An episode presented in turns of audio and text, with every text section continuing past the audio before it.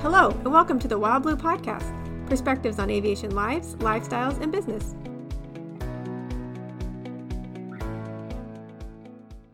Hello, uh, Wild Blue Podcast listeners. Todd Mitten here, along with Chris Kirk. How are you today, Chris? Good, Todd. Fun to do this. Yeah, exactly. I uh, I know it's uh, it's winter time in Kansas City, and and that got me to thinking a little bit about winter operations in general aviation airplanes, and and maybe I can learn some stuff by talking to you, and uh, we can get some ideas on, on and thoughts on the challenges and and so on that winter operations bring to general aviation airplanes. You want to talk about that today? Yeah, sure. And I think uh, just as a matter of perspective, so that the listeners understand where we're coming from with this, uh, I'm not trying to say any of this to, to impress anybody, but uh, Todd and I have extensive background in military operations, in airline operations, and in general aviation operations. So we look at things probably a little bit different than uh, somebody who is especially fairly new to general aviation. And I, I think uh, the one thing on winter ops, Todd, that that uh, I would like to lead off with is I don't think a lot of folks give it enough. Credence. yeah, yeah, they don't pay enough attention to it. Would you agree with that? Yeah, I would. I think there's a lot of aspects uh, uh, to think about that we can touch on today. Uh, everything from the basics of, of having your airplane ready to go, ideas for preheating it, so on, to, to taxiing, to flying, to uh, uh, weather aspects. There's a lot of lot of uh, thoughts or or challenges, I would say, that are unique to winter time operations from from the Midwest to the Northeast and Northern states. Mhm. You know, uh, some of our listeners may be in the in the South, but that doesn't mean they won't one day fly their airplane uh, in winter time. Why I don't know. no, well, uh, no, they may fly their airplane into uh, wintertime conditions up north. So yeah, that it, that's why I think it might be a topic of interest that uh, we could learn a few things from. I think uh, for some folks, and, and you and I see this a lot when we when we're talking to a prospective buyer, that just because they have the money to buy an airplane that has a certain capability, so in this case, maybe maybe it's de-iced, maybe it's a known ice airplane, True. uh, they think that it's uh, okay, no problem. I can just I can just press on with that. Well, you know, like you were saying, even if you are in the South, and let's say you're doing business in the Great Lakes region in the fall Uh-huh. or wintertime, and man, you know, you talk about how quickly an airplane can ice up somewhere. I mean, it's bad enough here, but those areas are, are just absolutely incredible.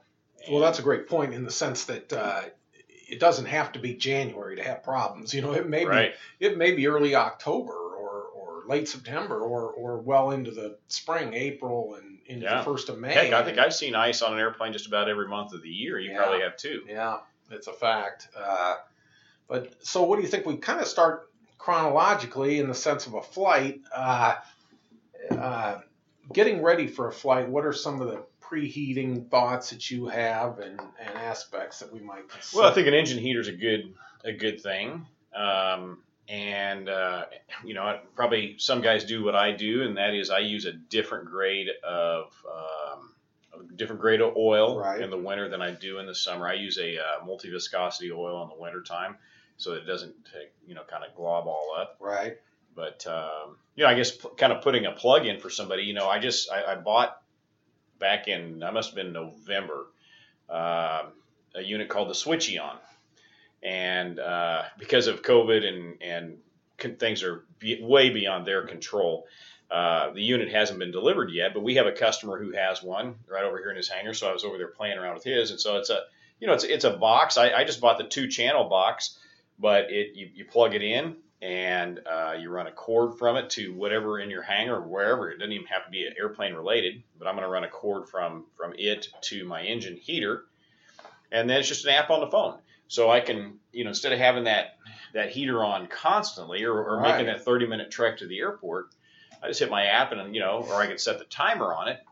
So you know, I want my engine to start heating up four or five hours before I go out there. But what uh, what temperature would you use as sort of a threshold, so to speak, uh, For, uh, for you, when to bother with it? you know, I, I'm thinking I got nothing to back this up. I'm thinking in the 30s. Yeah. I, I would agree. I, I don't think above above 40 and above, uh, there's no need to preheat anything, and and even in the mid 30s, eh, maybe most. I think most uh, manufacturers will recommend.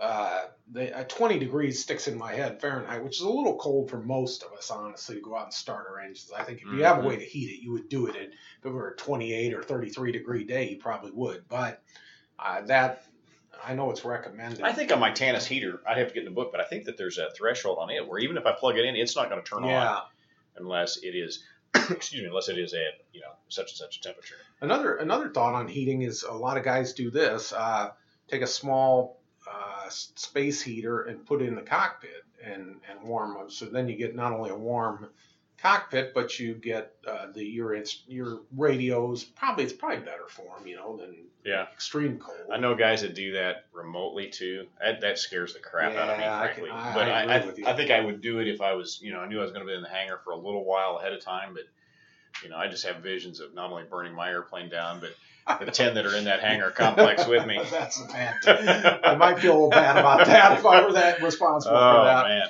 And then, uh, so what else? We, we, we pull the airplane out. Obviously, there's thoughts, you know, and this, this is, you might be able to pull your airplane out. Maybe you have, like I used to have a Cherokee 180 and, and I could pull that airplane out, of course, no problem, by hand without a, a, uh, Mhm. assistance.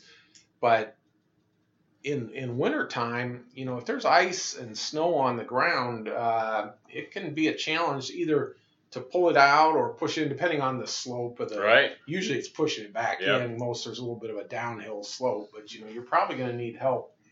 Uh, maybe a consideration if you're flying in the winter and you and you land and and uh, you can't put your airplane away without help. So. Yeah, yeah, that's that's exactly right. And then in you know, on top of that, you, you think about uh, the um, uh, the snow and the ice on the ramp, and so now it's you know I've been to places where it's been darn near impossible to even do a run up Yeah, because you can't get enough footing, uh, you know, to hold the airplane steady. that's true.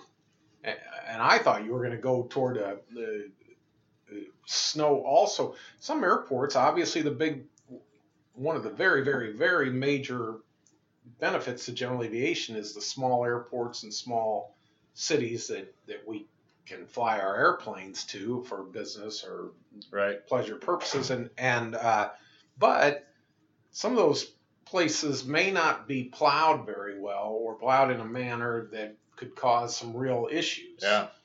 I think some of those places, uh, you know, here we are at the Kansas City downtown airport, and obviously we got our own aviation department. As soon as it snows, those trucks are out there, and you know, it's Right, rarely right. rarely an issue, nice even job. around the hangars. Right. You know, I'll, I keep a shovel there, probably like you do at your hangar. So in case I gotta, you know, you open the door and there's a ledge there or, or a, you know, a bunch of snow that's piled up, I can get rid of it. But I think some of these little towns, I, I- can only imagine that it's probably their roads department that's out there clearing it, and and that's probably the last on their list. Yes. So you you know you might lose some days uh, of availability. And there may not be. That brings up a good thought. There may not be a NOTAM out there Mm. that. So if you if you're coming from a southern climate and thinking about flying to a uh, remote airport in Nebraska, Kansas, Missouri, wherever, Iowa, uh, you may want to try to get a hold of somebody about the condition of the airport before you leave your home base because it's the reality of it is if there's been a big snow it may take a couple of days to get the airport cleared Yeah. Todd, I think uh, tell me tell me if you agree or disagree, but I think one of the things that a lot of GA guys overlook, or, or maybe again don't pay enough attention to, is frost on their airplane. You know, because you get you get mornings where, um, well, you can remember was it last year we were all trying to go somewhere, and we pulled the airplane out, and boom, as soon as it got out in that air, whoosh, the whole booger frosted up, so we towed it over to get some uh, sunlight on it. But I've seen a lot of folks taxi out and, and take off, you know, and they're almost doing the peephole driving, uh, you know, people doing their cars, uh, you know, through the windscreen. Yes. And they've got frost on their, um, you know, they got frost on their wings. And, you know, from, from our backgrounds, that's a huge no no. that's exactly right and uh, it is a point that is well worth mentioning because conditions can change by just from the change of pulling the airplane the airplane was hangared Now it's out in the air, and just like that, you've got an issue. So what do you what do you do? You pretty much wait, or Yeah. or I mean, unless you got a way to get that frost off there, which I don't really know of a good way. You know, you can't really pour if you pour some water on it, it's going to freeze. So Right. Right. Yeah. I, I've, I've found personally that if I if I know that it's a, a um, an active frost morning, I and it's possible, and I know I'm going to be leaving or, or plan to leave. You know, I'll get everything on the airplane done the night before, so that when I pull that booger out, I'm ready to crank it up. As soon as I can get airflow over the airplane, there's not going to be any frost No. on it. no, Uh, now you might have issues with the wingtips and that kind of stuff, and that's still a concern. But if you can get air flowing, it, it's not gonna, you know, it's not gonna frost. So, and that brings up that point again. We, we alluded to it earlier with snowbanks, uh, taxiing. You know, you get in a hurry because you're worried about frost accumulating or things Yeah. of that nature. And now you, you you don't realize it or don't think about it because it's not ever there any other time. But the one time a year when it snowed 12 inches at your airport, now they got a pile of snow just off a taxiway somewhere. So. Uh, And I- how many airplanes have we sold over the years that had a dinged wing yes. or a nose gear collapse because they they didn't account for the torque on takeoff roll and it Yeah. shot them right over into that snowbank. Yeah. And I mean, I I mean, I can't even begin to think how many we've seen over the years that that's happened. No, that's crazy. You see, that's why it's a topic worth talking about. You know, if this if this makes you think, and it even helps us to talk about this stuff. It, if it makes you think about that kind of a, uh, uh, oh, how do I want to say it? Just the safety aspects, but being slowing down and doing things well, then I think it's worth discussing this, having this discussion that we're having, because it's it wintertime almost always it's better to slow down. That's what they teach us at the airline. You know, slow down. Uh, obviously, taxi speeds uh, are definitely a factor, Mm-hmm. As is even worse case what you just talked about the, the ability to have that torque just pull you right off the side of the the snow or ice covered runway and boom you're in the snowbank. Yeah. Well, you you know you can have um, you can even have situations where idle power, your airplane will be moving True. with your brakes on. True. You know, one of the, the most eye opening situations I ever had like that is, you know, I'm I'm taxiing an airliner into the gate in in Detroit, and she ain't stopping, Mm. and uh, you know wasn't going very fast, and so uh, I was you know just just that close from killing the engines, or or put them in reverse and get them, you know, because there, there was just and killing was probably the better option because reverse might have even made it even worse you know. But fortunately, just right before, uh, you know, I got the X from the marshaller, caught a little concrete and came to a stop, and, and then we, then we killed it quick. Well, it's funny you say that. It reminded me of a story. I was a I was an Embraer 145 captain when I was furloughed, and and so I did this at a program. You go be a captain on the regional jet. So uh, I was I landed up in uh, Ottawa, Canada, and uh, taxied in. It was night. I mean, super, super slow. The only the only things that were open were the runways. I mean, you had to, I landed on one runway, had to turn around, taxi back, go to the crossing runway, taxi on it, and eventually into the ramp because there were just limited Right. ways to get in uh, because they'd had a, quite a bit of weather there. And I noticed taxiing in, there was an Air Canada Airbus sitting in kind of an odd spot on a taxiway out in a remote, somewhat area, and I, well, I never gave it another thought. I, I just saw it. Taxied in all the way into the gate, going about half a mile an hour, all the way in. Pulled up to the gate, got stopped, like you're talking about, shut down happily. Ooh, that was good. And then the ground crew guy comes up after we deplaned all the passengers and said, Well, you're the first airplane we didn't have to tow into the gate all day. Nobody told me. Nobody said anything. Nobody yeah, said, thanks said for letting me know. Oh, by the way, Air Canada had an airplane do a 360 or a 180 or something out there on the ramp. Oh, is that right? That was the airplane we'd seen. That Ah, literally. it- it- seriously. And, and so, uh, no word from dispatch. Welcome to the regional airlines. But anyway, uh, uh, no word from dispatch and nothing that uh, gave me a real heads up as to how challenging the conditions had been all day. But again, we slowed way, way, way down and did it and safely did it. But so Yeah. you know, Yeah, I think one of the things that I, I get most concerned about with um with general aviation operators, not just with ice, but but you know weather and, and you know weight and balance, is they what, what's the term? Uh, somebody told me the other day, maybe it was you. They they get it happens one time, and it, and it works out for them, and so they get a little numb to it. They get a little they get a little brave. You know, they get a little well, I can I can do that again. Um, you know, and then they do it again. I mean uh, walked over here to the GA terminal last year, was it? Uh, this guy in this A36 comes taxiing and I mean, this thing is dripping with ice. Just, Mm. uh, you know, and and he was, you know, you could tell he was somewhat concerned, but man, he to, to me, he did not show anywhere near the concern that he needed.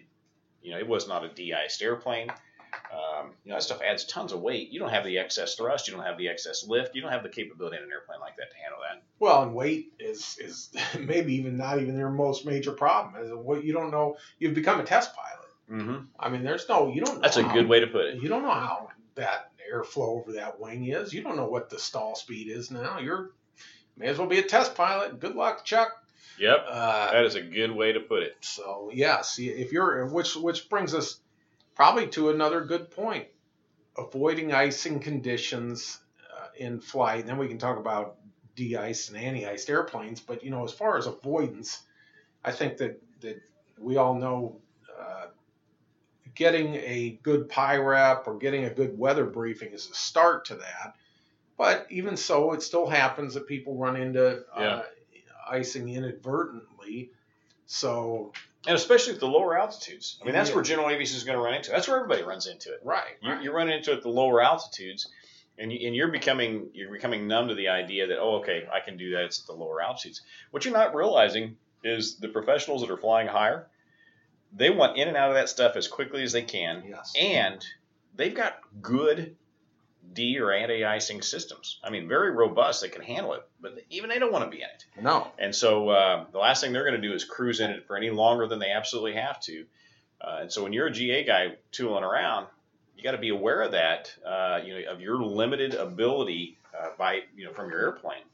yeah. The moment you're in it, the moment you see it starting to accumulate, it's time to move. In my opinion, Yeah. the challenge can be in the in the uh, airport environment because now you're Right. getting vectored around by Yep. approach, and they're limited by their, you know, there's only a uh, two or three thousand foot maybe altitude availability uh, that you can, you know, and so you can get stuck in it for a period of time. That's usually how it's going to happen, in my opinion. One of the strongest possibilities of really being unable to to get out of it. So I don't necessarily have any great advice there, other than just to tell approach.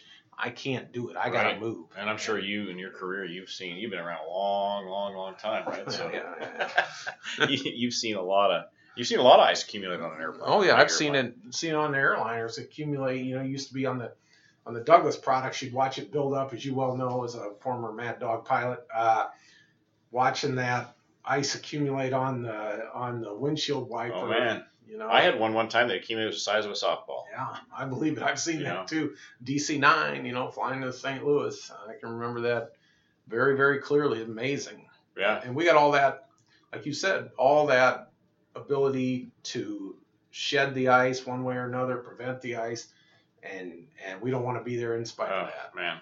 Yeah, no way. And you know, and you're not as a GA guy. You're also not. Uh, you don't have the luxury, or, or maybe it's uh, resources or finances for that matter, to go out and get de-iced.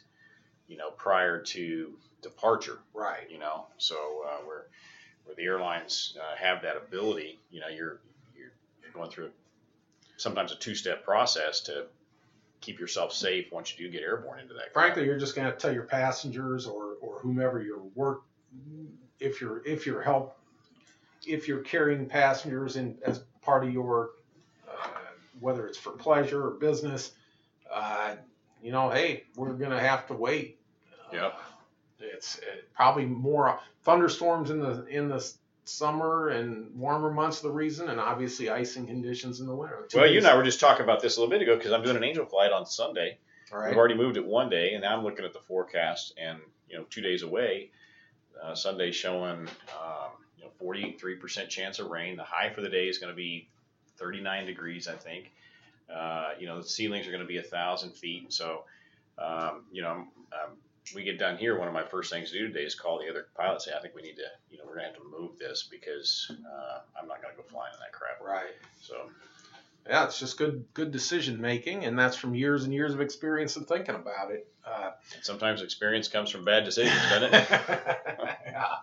Uh, let's briefly touch on on boots uh, because that's the most common general aviation. Well, I suppose arguably pitot heat's the most common general, next to pitot yeah, heat. yeah. Uh, but the most common uh, general aviation de-icing, and, and believe me, I am not a any bit of a of a person to be talking about uh, boots for how to the best way to operate. I've read the stuff, but but I would I would say that if you have that capability in in your airplane and you haven't you've just recently let's say you just recently bought a uh, Mirage or something and uh, and you live down south you've never really flown it up north you, you know you may want to get some instruction in my opinion Mhm. on how to really use that so you're comfortable Yeah. I don't think the first time to figure it out is when you're in moderate icing and can't Right. get out of it. Well, it's one of those situations where, and I, I'm going to disagree with you here a little bit, only Okay. because uh, I think now, uh, especially you know since Cirrus started putting on TKS back, uh, you know when it was Mhm. 04 ish somewhere in there, the uh, you know TKS is is become a super popular product, but True. it still has its own training regimen, right? True. And uh, but you know Piper's still using the boots on the M class stuff, and uh, a lot of others are too. But the if you're if you're uh, counting on that to work the first time you go out there, but that's the first time you've turned it on, that's a bad move. right. You know, 'cause, uh, And, with TKS, you gotta you gotta have it serviced. You gotta make sure you know. yeah, So there's some yeah, those pores will become clogged. You know, Yeah. the ice boots won't won't inflate. You have a bad vacuum pump. I mean, who knows? right. There's a there's a lot of stuff to consider.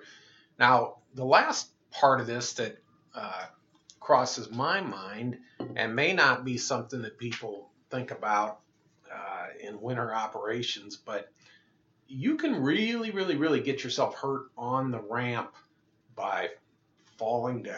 Yeah. I mean, I know, Chris. I, I walk with you. You fall down a lot.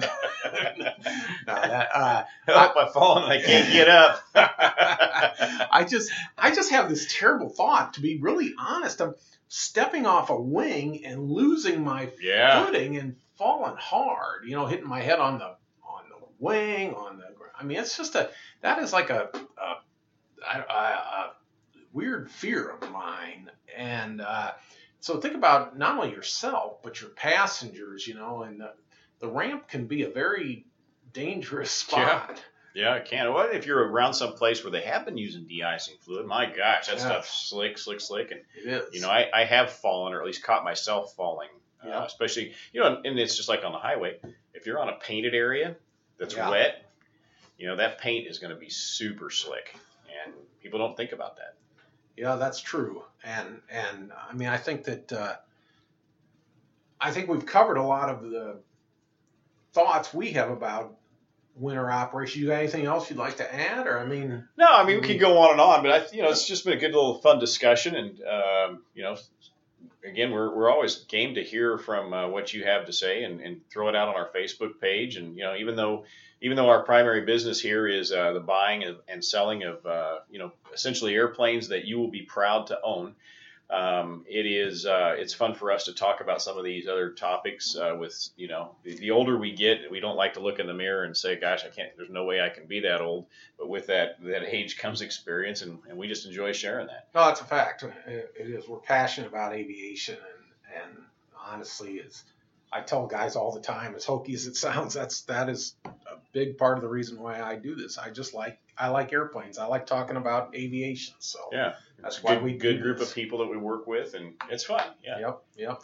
Well, good. Let's uh, let's sign off for today, and until the next time, I invite you to check us out on uh, on Facebook or Instagram. Uh, visit our website at flywildblue.com, and I want to thank you all very much for listening. Thanks for listening to the Wild Blue Podcast. Find us online at flywildblue.com. And don't forget to subscribe and share.